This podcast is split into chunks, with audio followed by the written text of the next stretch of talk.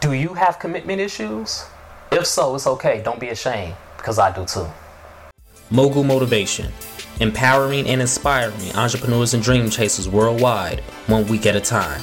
Presented by True Stories Media. And I'm your host, Antoine Twiz Taylor. Good morning, everybody. Welcome back to another episode of Mogul Motivation. I'm happy that you are here. If this is your first time listening, this podcast is for the aspiring entrepreneur trying to get over that hump and make things happen. This podcast is for anybody with a dream that wants to go forward and accomplish that dream. And I have commitment issues. I'm not ashamed to say it. I have commitment issues. And one of my favorite verses in the entire Bible is Proverbs 16, verse 3. And it says, Commit to the Lord in whatever you do and the Lord will establish your plans. And I'm reading the book of Proverbs, a chapter a day currently, and yesterday was chapter 16, and I came across that familiar verse. It was highlighted. I highlighted it years ago, and it got me thinking. It made me go through a deep introspection, and I had to ask myself, why haven't I accomplished certain goals by now? I have the ambition, I have the drive, I have the work ethic, I have the confidence, I have the faith, but there are certain things that's still on my bingo card, still on my goal list that I have not accomplished. And I've been chasing these things for years. You know, although my faith in times has been very high, sometimes my faith has been the size of a mustard seed, but nonetheless, my faith never wavered. My faith never went away. So, lack of faith is not why I haven't accomplished certain goals. Um, I'm ambitious, I have the work ethic. I work hard. I've been working hard for well over a decade, so that's not the reason. I have the confidence. I'm networking. I'm putting myself out there. I'm doing whatever I can do physically, so that's not the reason. The reason why, in my firm belief, that I haven't accomplished certain goals in my life is simply because I haven't done everything I need to do spiritually and mentally on the inside to renovate my heart and change my ways. Because God is basically telling me, I know what you want and I want to give you what you want. But if I give you what you want right now, you are going to tear it to the ground. You are going to ruin it, and you are going to use it for things and in ways that I do not ordain.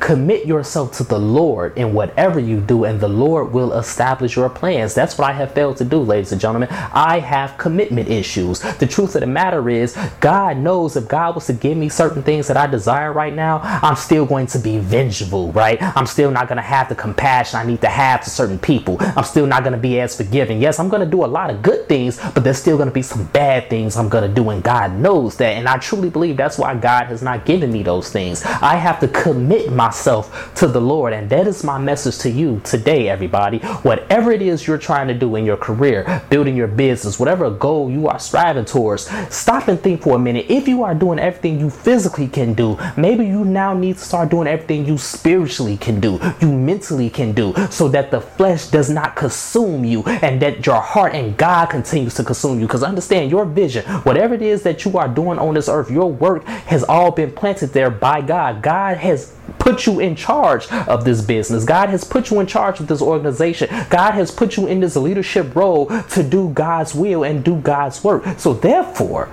if you are in this position ordained by God, if God has given you the vision for these businesses and all of these things, we are not to abuse that power. We are human, we are flawed, absolutely, but we are always going to abuse our power in some way, some shape, or form. And in many ways, it's going to be more malicious than what we think the intent may be. And God knows this. God knows us better than we know ourselves. So, therefore, every single day, we have to commit ourselves to God. We have to ask ourselves, what does God want us to do with this business, with this career, with this position, with this money, with these resources? What does God want us to do? Because because there are always going to be some intrusive thoughts creeping in our minds that's going to tell us, you know what, do this instead. You know what? No, don't give that person this because remember 10 years ago that person said that you couldn't make it and now you're in a position to help this person. Don't help that person. These are the intrusive thoughts that God already knows about us. God sees it in our hearts. So therefore, we are not fully committed to God. We are not fully committed because we want to commit to our ways because our ways